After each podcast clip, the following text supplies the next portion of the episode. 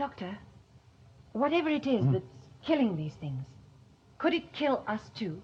Well, we must presume that it can. So no eating or drinking until we've done our very best to find Ian, That's not thunder, surely.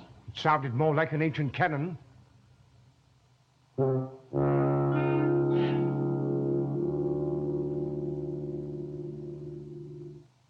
He's been shot dead. Are you sure he is dead? Oh, yes. There's nothing but death all around us. Yes, what's happening here? You weren't with us, Chesterton, but every insect we came across was dead. Yes. Susan and I saw a great many huge dead ants. Everything else is the same, Ian. Yes, and we don't know what it was that killed them. But that man, he's been shot, murdered. What would kill insects in a perfectly ordinary garden? I mean, pests one can understand, but surely it's wrong to kill bees and worms and things, isn't it? Quite so. Both are vital to the growth of things. However, we must leave this little mystery and get back to the ship. As I said, my dear, it's fortunate for all of us that everything is dead. Hello and welcome to the Cloister Bell podcast. If you're after a podcast of two friends chatting and discussing about the oldest ongoing televised science fiction series in the world, Doctor Who, then you've come to the right place.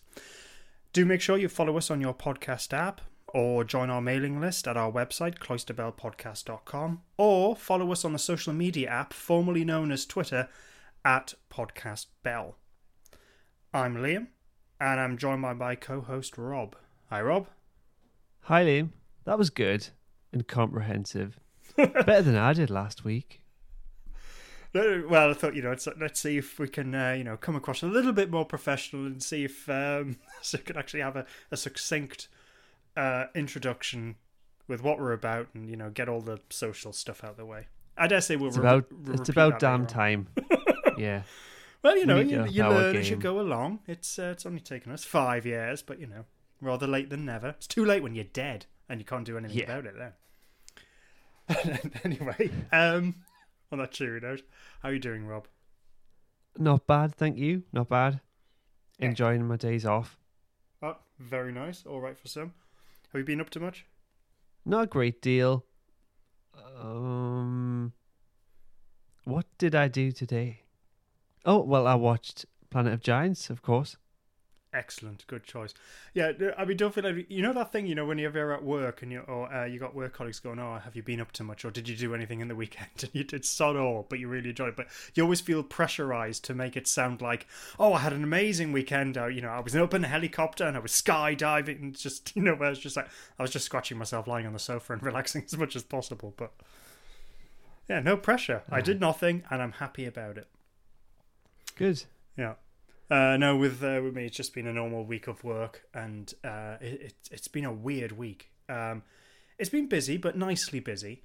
But I don't know what it is. Around about 3-4 o'clock in the afternoon, the days really start to drag.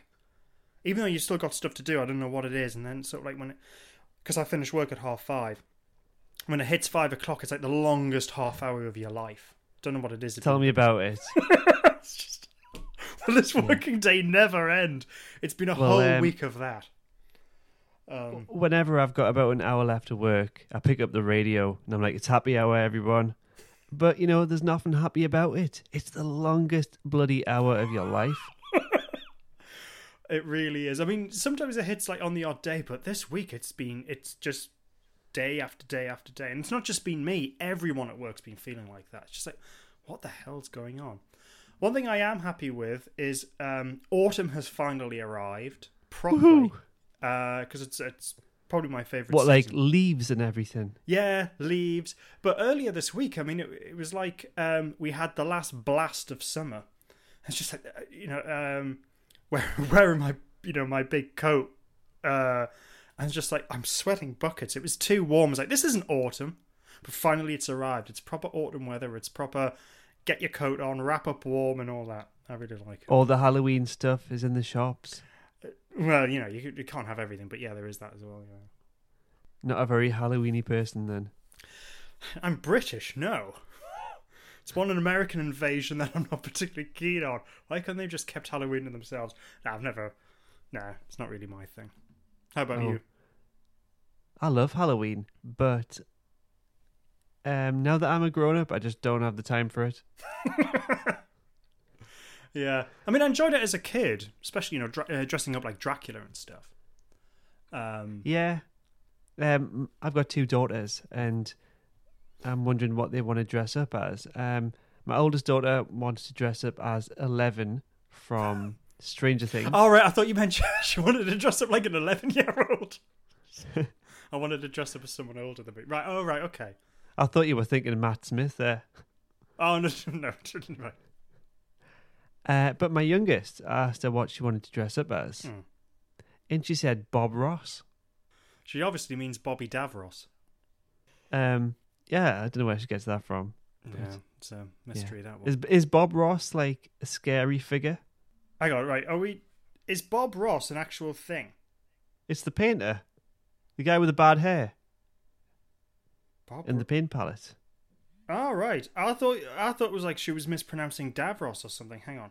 Hold on. I'll find Bob Ross. I'll send you a Bob Ross gif if I can find one. Oh, him. Sorry, I've just Googled him. I know who he is. I just didn't know his name.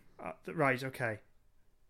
Funny enough, Sky Arts has been repeating an awful lot of Bob Ross programs, and I like the programs where it's about discovering film directors or actors, and they basically sort of like for an hour go through that person's filmography. But as I record these and when I start to play them, there's always the end bit of Bob Ross.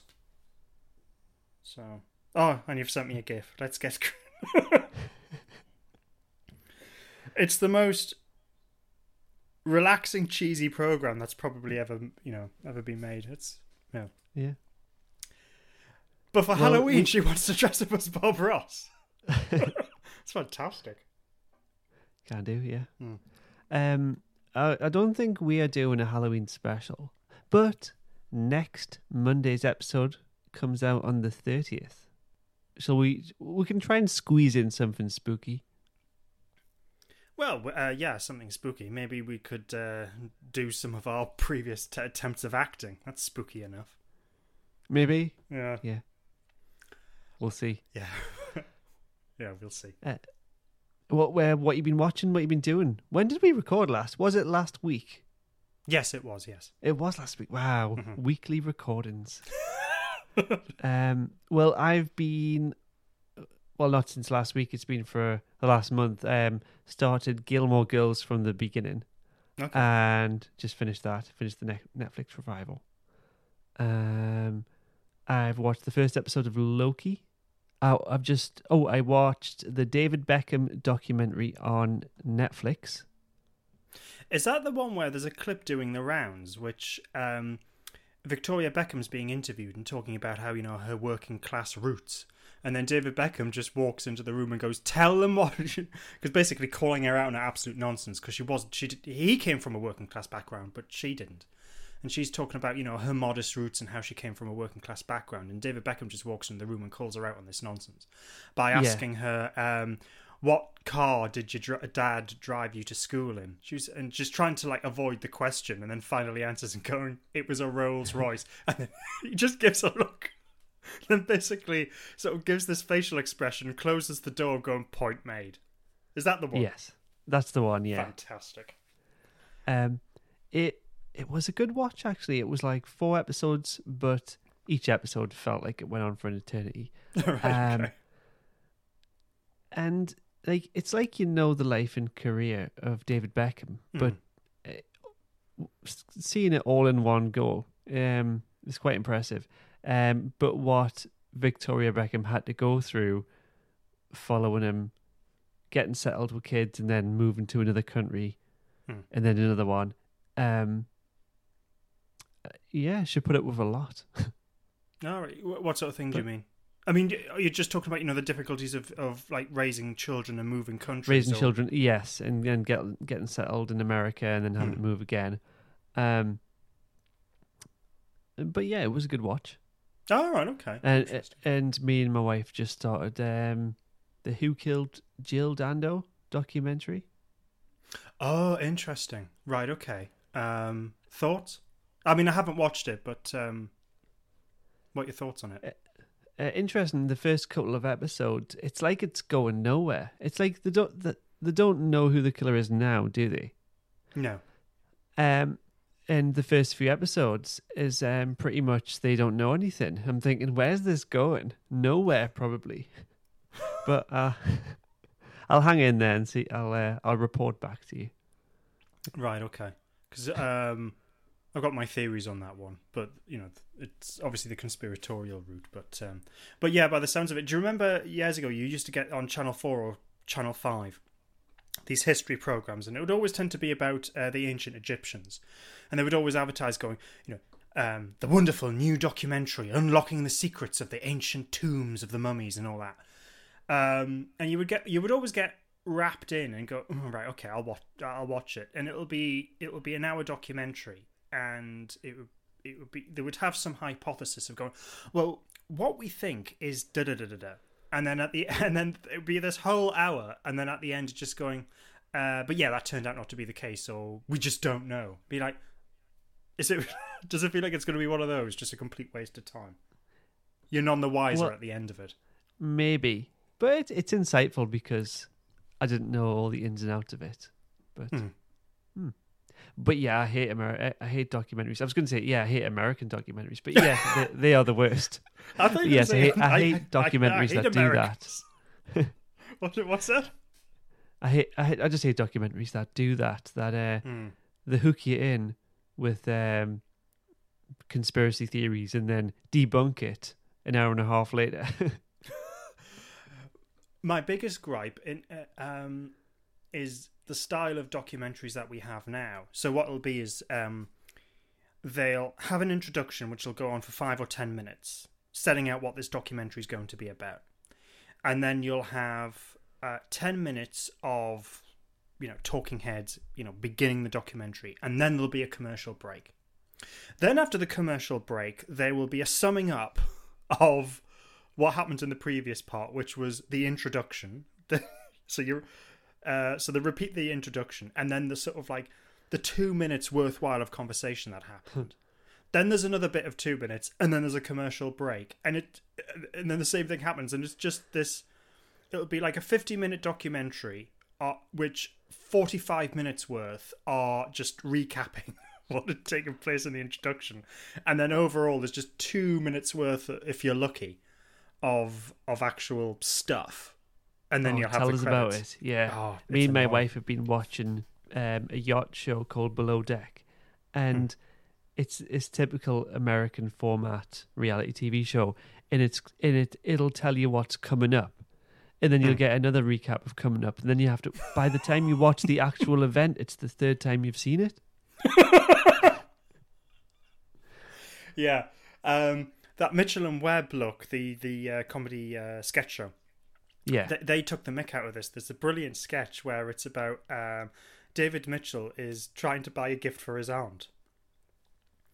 And the whole thing is just a constant recap. Hang on, I've got to see if I can get the audio of this. All right. Okay. Coming up on the gift shop sketch. Can I help you, sir? Yes, I'm looking for a gift for my aunt. Brian is looking for a gift for his aunt. I'm looking for a gift for my aunt. But has he come to the right place? Find out in part 2 of the gift shop sketch. In the gift shop sketch so far, Brian... Can I help you, sir? ...is looking for a gift for his aunt. I'm looking for a gift for my aunt. Well, you've come to the right place. But has he come to the right place? Well, you've come to the right place. This is, after all, a gift shop. Well, yes, this is what I was thinking. But has Brian got his thinking right? He thinks he's in the right place, but will he get that gift that he needs? I'm looking for a gift for my aunt. Find out in part 3 of the gift shop sketch. Coming up in the gift shop sketch, part 3. How about this woolen dog? The shopkeeper makes a suggestion. How about this woolen dog? But what will Brian's reaction be? I'm looking for a gift for my aunt. But what sort? How about this woolen dog? We already know the shopkeeper says that, but what does Brian, who's... looking for a gift for my aunt. Say before that? Well, the sort of gift that if it were a quote, it would be apposite. How about this woolen dog? Does the shopkeeper have a woolen dog? Will Brian like it? Find out in part 4 of the gift shop sketch. previously on the gift shop sketch. It's Woolen Dog. Yes, I'm looking for a gift for my aunt. Can I help you, sir? Coming up in part 4. That's perfect. It's like you've met my aunt. What does Brian say that about? How about this Woolen Dog? Is it that? How about this Woolen Dog? That's perfect. It's like you've met my aunt. Yes! Coming up in the gift shop sketch, the end of the gift shop sketch. Eh? But first, the bit before the end. That's perfect. It's like you've met my aunt. Yes, she's my aunt too. Daddy! And now the end. Eh? And now them both together. That's perfect. It's like you've met my aunt. Yes, she's my aunt too. Daddy! Eh? Which is a world away from how it started. Yes, I'm looking for a gift for my aunt. Next week on the gift shop sketch. Can I help you, sir? Until then, good night. That's anyway, totally it. You just get totally fatigued by all these bloody previews and recaps. Yeah. It's almost tempting to do that for the introduction of the podcast going forward. Oh, I'd love a coming up bit. And then we'd recap that. Coming up in the Cloister Bell podcast, Rob and Liam talk about a Doctor Who story. But what Doctor Who story is it? Well, Rob, I was thinking we would be reviewing Planet of the Giants. Will they be reviewing Planet of the Giants? Find out in part 2 of the Cloister Bell podcast. And so on, you get the idea. Yeah. 1 week when we've got time on my hands, we can actually do that. Yeah. It must be hard to do a coming up bit. Because if we did a coming up bit, you've got to like listen to the whole thing and pick out some best bits. Oh yeah, it does require effort. Yeah. Oh well. Anyway, without further ado, shall we get on with it? Let's do it. We're on a tight schedule today. Yeah. Yep. Okay, so reviewing Planet of the Giants. So plot summary. And as usual, I nick this from someone else who's already done the hard work. This is from Doctor Who The Handbook, the William Hartnell years, and this was published in 1994.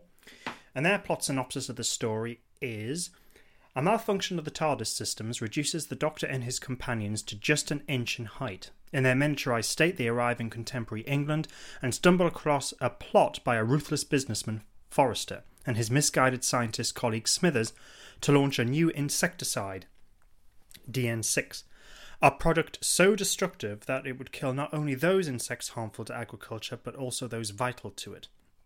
Forrester is even willing to commit murder to ensure the success of his business as civil servant Arnold Farrow discovers to his cost.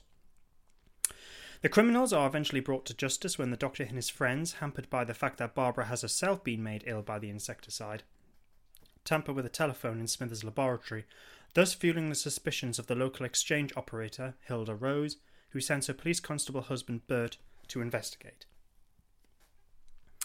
So the cast and crew, Doctor Who, it's not the Doctor in these days, it's Doctor Who, is played by William Hartnell. In Chesterton, played by William Russell, Barbara Wright by Jacqueline Hill, Susan Foreman, Caroline Ford, Forrester, Adam Tilvin, Farrow, Frank Crawshaw, Smithers, Reginald Barrett, Hilda Rose, Rosemary Johnson, and Bert Rose, Fred Farris. The writer of the story is Lewis Marks, and this is a 3-part story, although it wasn't designed to be, but we'll get onto that later. Episodes 1 and 2 were directed by Mervyn Pinfield, and episode 3 directed by Douglas Camfield, his first ever Doctor Who story he directed. The producer was Verity Lambert, script editor David Whittaker, the designer was Raymond Cusick, the costumes were Daphne Dare, and the incidental music was by Dudley Simpson.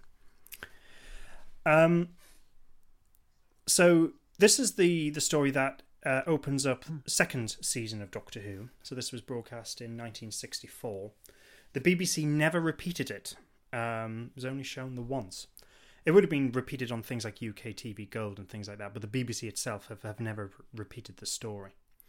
Rob, my usual question, had you seen this story before? Yes, I believe so, many years ago. In the days of DVD and BritBox, though, so not on VHS. So it wasn't like a childhood favourite story, just one I came across. But before I watched it this week, all I remembered was like a sink and an ant. Yes. Yeah, you know, I get that. Like you, I think I had a very similar experience. I never watched it as a kid. I think it, in terms of the VHS, I think it was released quite late on in the VHS range. But I first watched it when it became available on DVD. I remembered bits of it. Yeah, I totally get why you would remember the sink and the ants. I remember a little bit. It was something to do with an insecticide or something. I thought it'd be interesting to, because the stories that we've been reviewing are sort of linked to the 60th anniversary in some way, which is coming up. Yeah. So previously we'd reviewed Fires of Pompeii, because we know that David Tennant and Catherine Tate are coming back for the 60th, and that was their first proper adventure together. So that was a good one. It would make sense had we'd actually chosen to review An Unearthly Child, but I thought, that's too obvious, and I'm a bit perverse. We won't do that. I thought we'd look at Planet of the Giants, because actually this could have been, not exactly how it turned out, but this could have actually been the very first Doctor Who story ever. Because when the show was being conceived and created... They were really fixated on this idea of starting the series of the regular shrinking in size, and there were several ideas and scripts were produced. Was one of these in the school? Yes, yeah, that was it. So that would have had Ian and Barbara shrinking in Coal Hill School, and the story would have seen them work and facing dangers within the school, and they would have faced like a giant spider. And they would have been potentially been squashed on a microscope slide, which are great, great ideas, but obviously far too difficult to produce. Certainly at that time, so these scripts, far too ambitious. Other scripts were written, but they were deemed unsatisfactory for one reason or another. And so the idea to commence the series with shrunken characters was abandoned, and then we get An Unearthly Child. Do you think it could have, if we had something like this story introducing Doctor Who, do you think that would have worked? No. I don't think so. I think not including the whole Unearthly Child serial in the past, but when you consider the Daleks to be the first proper serial after that, that was the main hook, and it had everyone talking. Had this been the first proper serial after the introduction, it's going into the realms of it being a bit daft and bizarre, and it's taking it into a whole other dimension. It's not just traveling through history. It's going really small, which is a bit silly. But no, I think it wouldn't have hooked and captured everyone's imaginations as well as the original had. I agree with you there, especially because I think what's really great about An Unearthly Child is the very first episode, it begins like just a normal drama with a bit of a mystery. You got these two teachers, it's very contemporary for the time, of a secondary modern school. We have two teachers who are a bit concerned about one of their pupils. They start to investigate. It actually plays out a little bit like a kitchen sink drama in some respects. And then towards the end of the episode, it completely turns, and then you're in this time-space machine, which is housed inside a police telephone box, and it goes, what the hell is this? It's completely bonkers. And then the next three episodes are in Stone Age period, and there's the whole danger with... cavemen and so on. Now, that story was written by Waris Hussein. Now, had we had a sort of like a shrunken episode like Planet of the Giants being the first story, I think Waris Hussein would have, still been assigned to direct the very first Doctor Who story. He's always said that he was very concerned about the script because it was like, oh, well, I'm having to deal with these cavemen, how I'm going to deal with that, how I'm going to make it believable and have them grunting and so on. I wonder if he had been produced with this sort of script, if he would have preferred doing that initially. I don't know, but anyway, as we know, we didn't get shrunken people running around in a school as the first story. We get what is An Unearthly Child. However, the production team were really obsessed with this idea and were determined to have a story where the TARDIS crew shrunk to the size of an inch. And for whatever reason, they were obsessed with it. And after all this backwards and forwards with production, script, and all the rest of it, we finally get what is Planet of the Giants. But it's sort of kind of... As a concept, it sounds like a lot of fun. We had like Honey, I Shrunk the Kids, and as a kid, I used to watch a lot of a TV show. I think it was from the mid to late 60s or later, called Land of the Giants. Oh, right, yes. Yeah, yeah. Well, it's odd that Planet of the Giants was set on Earth, but in Land of the Giants, their spaceship fell through a space warp, and they ended up on a planet identical to Earth, but everyone was big.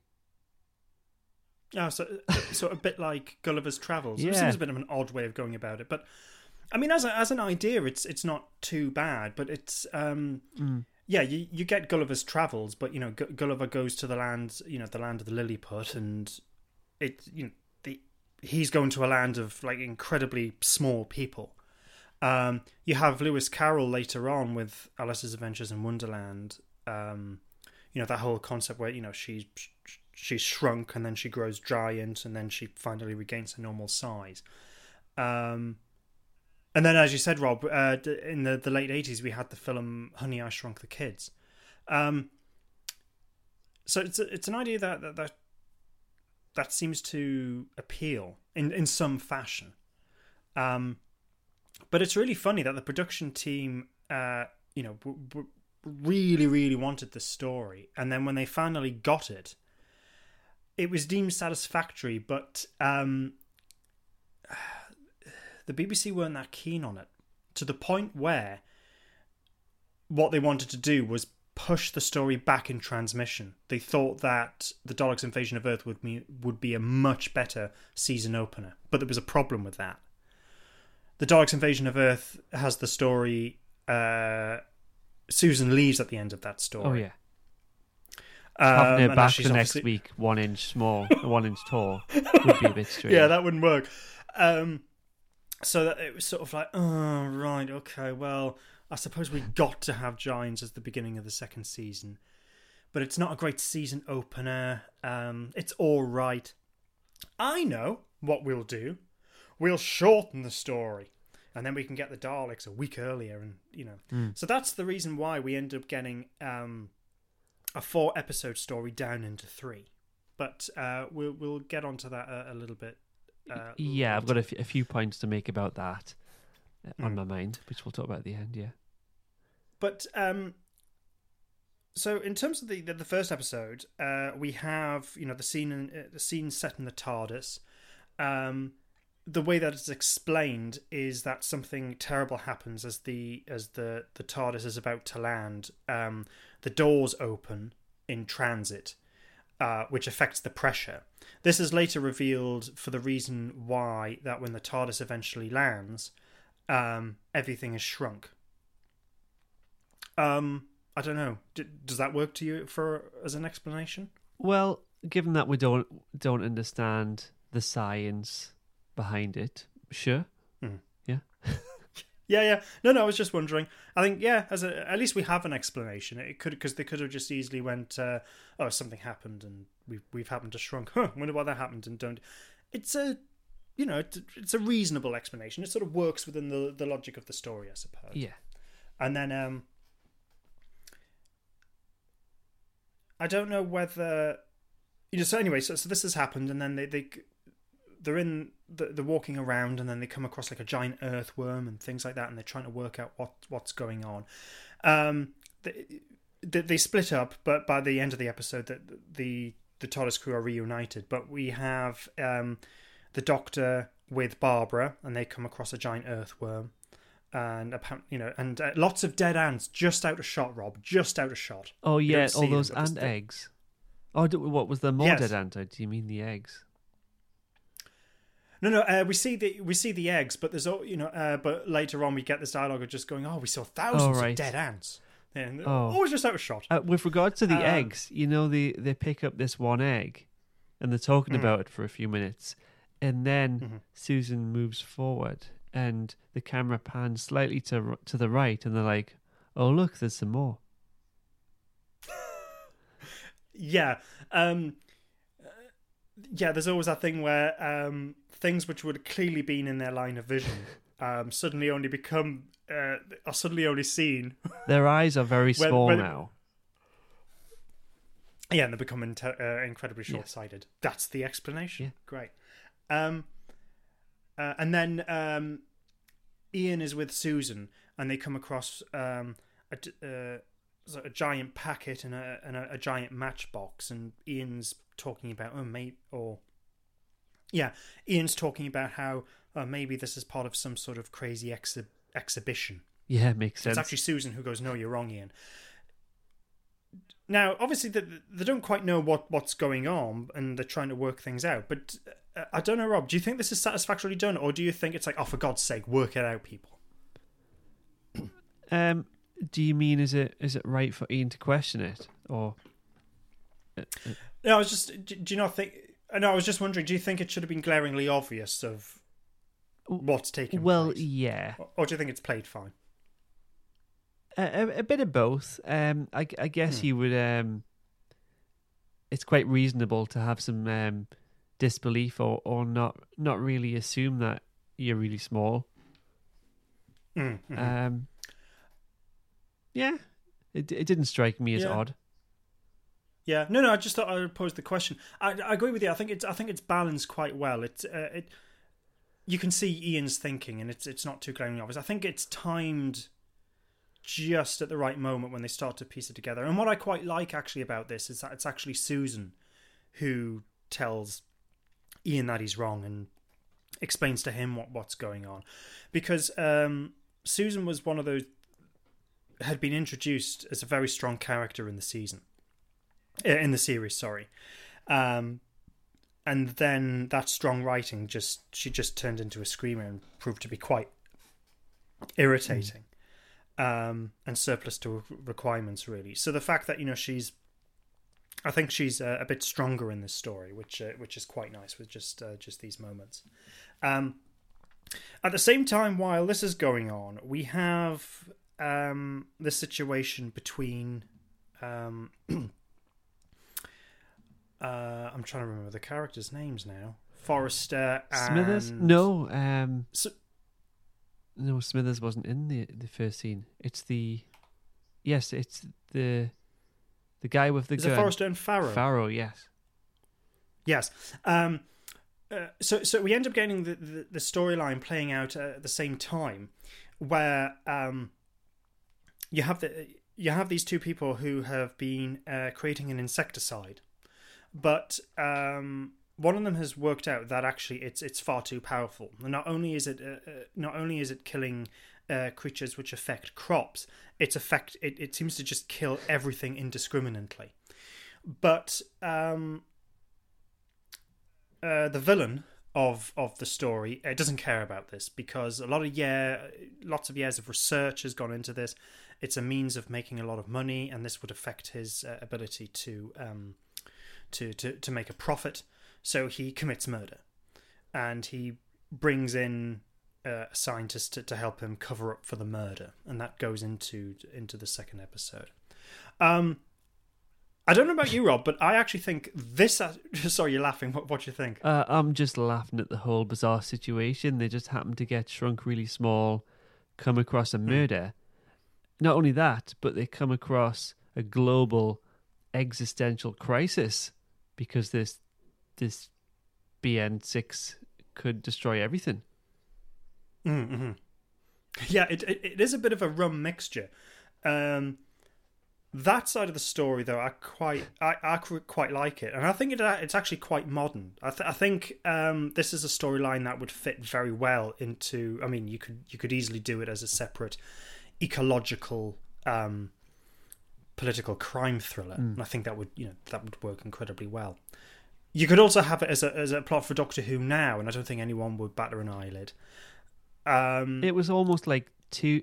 two plots of two stories merged into one, and they didn't necessarily kind of marry together very well.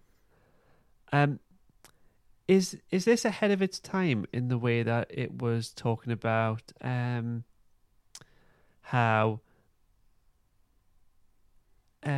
different creatures are necessary for the ecosystem? Well, yes and no. So I think that had been known for quite a long time, but it really started to become a concern with regards to insecticides and things like that around about the 1950s. And in fact, one of the things that I really found interesting when doing the research for this story was that Lewis Marks, who was the scriptwriter, he was heavily inspired by a book called Silent Spring by Rachel Carson, and that was published in 1962. And what that did was that presented evidence that widespread use of insecticides was destroying wildlife on an unimagined and under-publicised way. Now, this was a book that was originally published in America.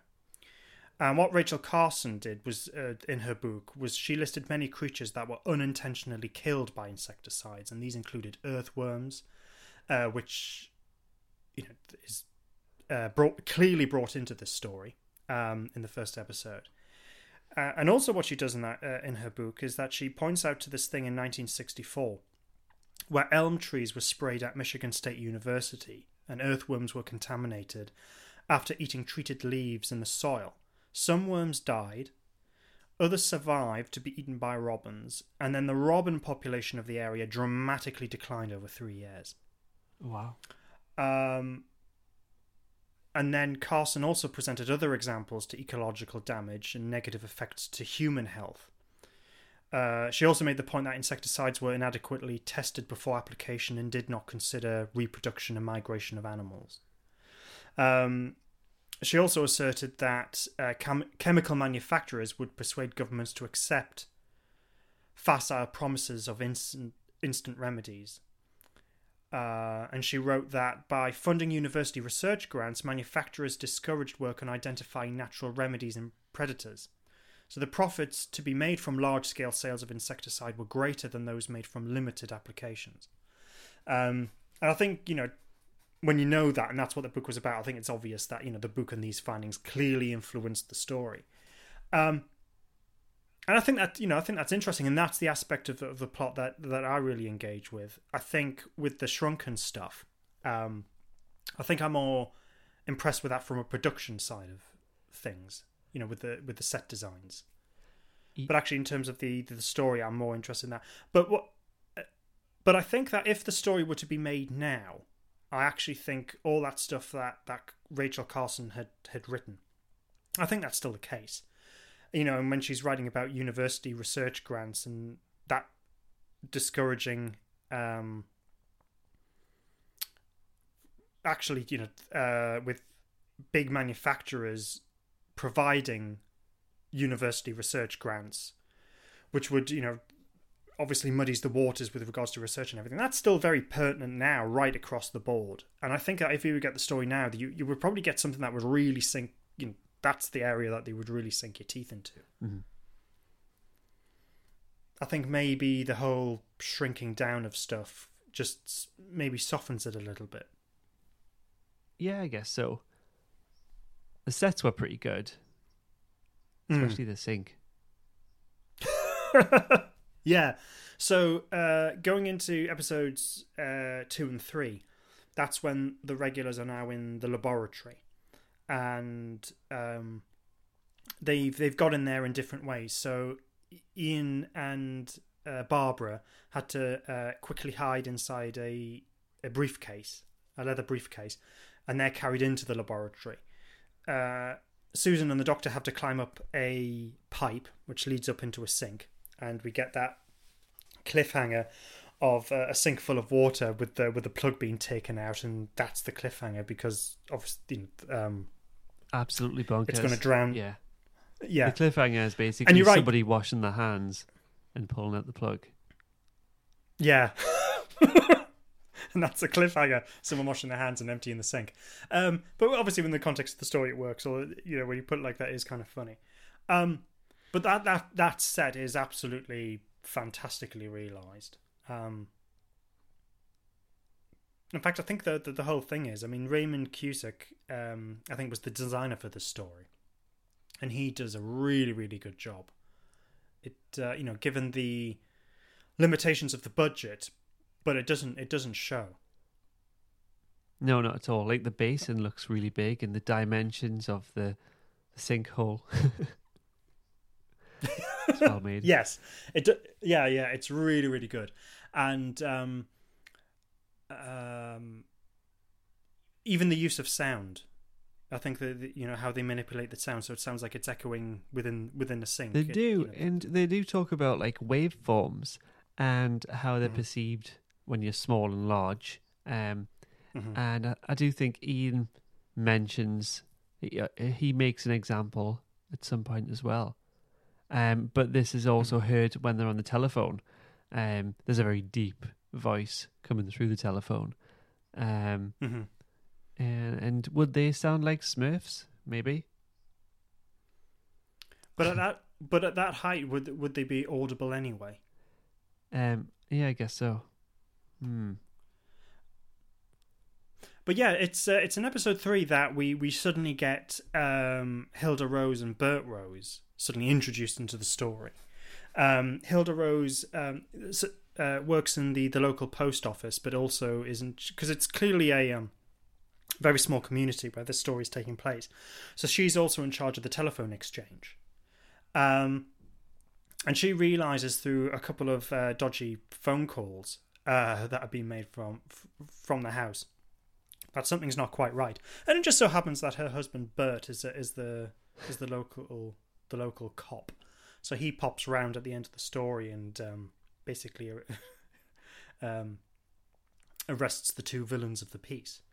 I think this is probably one aspect of the story which, of it being reduced to 3 episodes, of, you know, it affects the structure of the story, because suddenly we're introduced to these characters, and then they swoop in and save the day.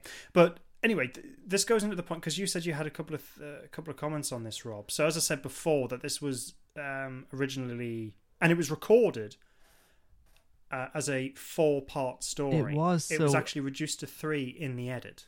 Yeah, so I don't know if you would class it as the only story that is lost, or would you even regard it as a 4-part, because it was never ever broadcast that way.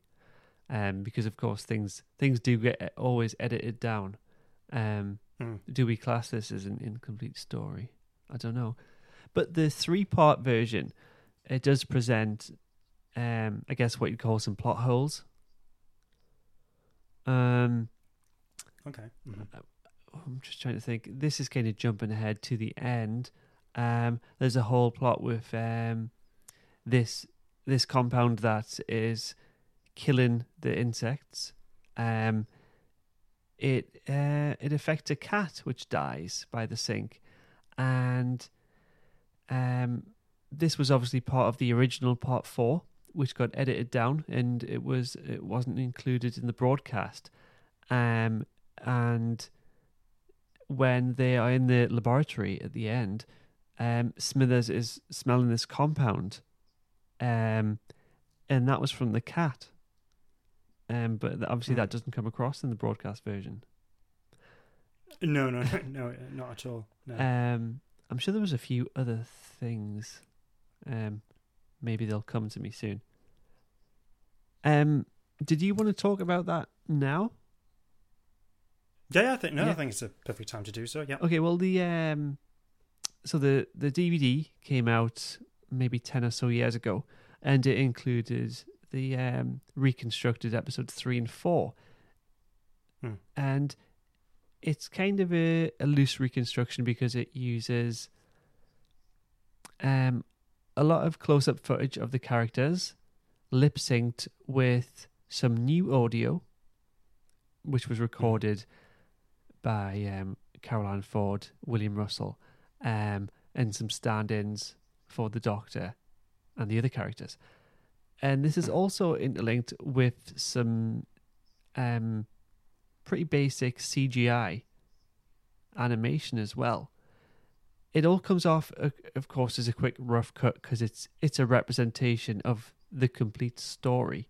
It's not like a replacement for episode 3.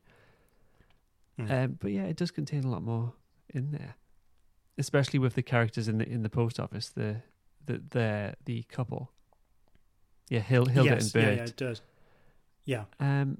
What did you make of the 4-part version? Do you think it was better, or do you think it benefited from having a lot of this stuff cut out? Well, one of the things I think it's one of the things is that I think it's actually impressive that was made, and we as Doctor Who fans are incredibly fortunate when it comes to stuff like this, because which other television program has this much love and dedication put upon it when it comes to the physical release and these special features? If this had been another program, I don't think anyone would have thought about it, but I don't think we would have had any special features of let's reconstruct the episodes as best we can and get some of the original actors who are still around to provide the voices and so on. So I think it's fantastic that we've got this as a special feature. I think it's more of a curio, though. I think it's interesting. It gives you a sort of idea of how the story could have been as a 4-parter. Having said that, though, and I think actually the reconstruction is reasonably well done. So the people responsible for making it should be incredibly proud of themselves. But I don't think it really adds anything to the story. So even though you're right, Rob, there was this whole element to do with the cat. And the cat dies because of this insecticide, and we do have the corpse of the cat in the broadcast episode 3, but it's you don't really notice it, to be honest. It's not until it's sort of like pointed out and you go, oh yeah. And then, as I said, and then the introduction of Bert and Hilda isn't they just seem to like rushed in. But on the whole, I think it works that they managed. I think it works much better as a 3-parter, to be perfectly honest, because I think having it as 4 episodes, my impression was this is dragging a bit. Whereas with the broadcast episode 3, suddenly the pace is shot up. Mm. And I actually think it although it wasn't intended, I think actually the way that it was edited, I think it. Yes, actually, really, yeah. Well, and I think it benefits the story. Yeah. How about you? Yeah, what your thoughts? I do like the 3-part thing. I guess it did feel like it was a bit overstretched, with some of the extra dialogue in there. Like one bit with the cat would have been nice to include. There is another plot, a subplot in this story. Barbara is poisoned by this insecticide compound early on, when she touches some seeds, and we see a fly land on them and die, and she keeps this to herself that she's been poisoned. I don't know why she didn't just tell everyone in the first place. But when it gets to episode 4 in the 4-part version, or rather episode 3 in the broadcast, the 4 characters are all together and they know that Barbara's affected. Now in the extended version in episode 4, I'm pretty sure there's more dialogue where Barbara tells them to kind of stop these guys instead. Mm-hmm. Did you get that? Is that explained more? Oh yes, yeah. You're right. That is explained a little. Yeah, that is explained more clearly. So I suppose that is something that would have benefited the story from that. It makes that plot point a lot more clear. It does, because in the broadcast version, it's almost like they don't care about Barbara anymore and they're getting on with something else. Mm. Yeah, you're right. And it's sort of like left a little bit vague. I mean, the way that, because to be honest, I think this part of the story is a highlight for me. That thing that, Barbara is clearly very worried because she knows that her life's in danger, but she keeps it to herself. I always interpreted that as she doesn't want to add to everybody else's worries because they're already in a difficult predicament. True. They don't know whether they're able to get to their normal size, and there's constant danger around. So that's the way that I sort of interpreted that. And then sort of like the last half of the episode, they realise that, you know, she you know, something's not quite right. Yeah. So yeah, I get your point, right? I get your point, Rob. In the original story, as conceived as the four part, it plays out better. But at the same time, it's sort of like as it is with the 3-part episode. I don't think it's too much of a detriment to the story. No. Yeah, it does work. Mm. So the Doctor kind of figures out that Barbara could be healed if they return her to her normal size. The insecticide compound, NB6 or whatever it's called, inside her, those molecules will stay... will shrink, or rather stay relative to how they were. And when she grows, the compound that's in her body will be small, and only a trace amount of it will exist. I thought, well, that's an assumption, I think, on his part. Maybe he understands the science more than we do. But then I think it's quite good that the Doctor brings a seed on board the TARDIS. And it's a visual representation of that as well. I thought that was quite nice. Yes, I think that was a neat little way of showcase marrying up with the explanation, but also visually telling the audience that they're back to the normal size now. And the special effect it's simply done, but it's effective. It's a nice little special effect. Yeah, when I first watched it, I thought he was picking up like an ant egg. I thought, what are you doing? Yeah, because funny enough, it does look quite similar, doesn't it? Yeah. Hmm. And when they first found those poison seeds, I couldn't decide if they were sugar puffs or peanuts. But they were neither. Yeah. They do look like sugar puffs, actually. So where does this leave us? At the end. So I think is there anything from your end, Rob, that you would like to talk about the story that maybe we haven't? No, I think that covers it. Mm-hmm. Good. So, any highlights? Like if you would go, oh, that's my favourite bit of the story. Oh, favourite bit?